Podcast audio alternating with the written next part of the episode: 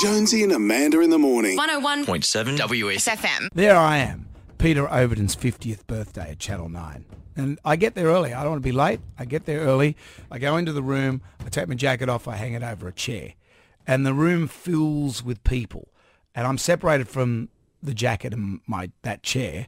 And I'm standing next to Ray Hadley, of all people. And everyone's there. All the big bosses of Channel 9. The Ginge is there. Hugh Marks is there. He's the new big boss. And Hugh starts making a speech about how great Peter Overton is. And Brian Henderson is sitting on the chair with my jacket. So I'm standing there and the phone starts ringing. Ray Hadley's nudging me. He goes, some drungos left their phone on. And I said, yeah. And it's getting more and more pronounced. And it's coming from Brian Henderson. Oh, okay.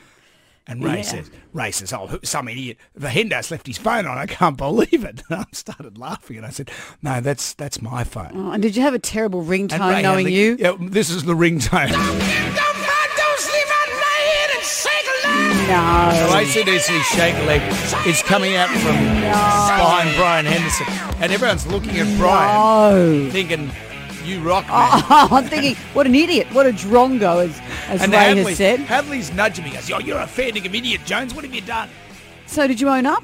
There's nothing I could do because I was literally right across the other side of the room. It was a massive room. And you just hope it's not someone who says, I'll phone again. And bro.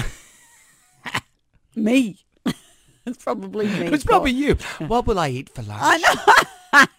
He didn't answer. I'll try again. Jonesy and Amanda in the morning. 101.7 WSFM.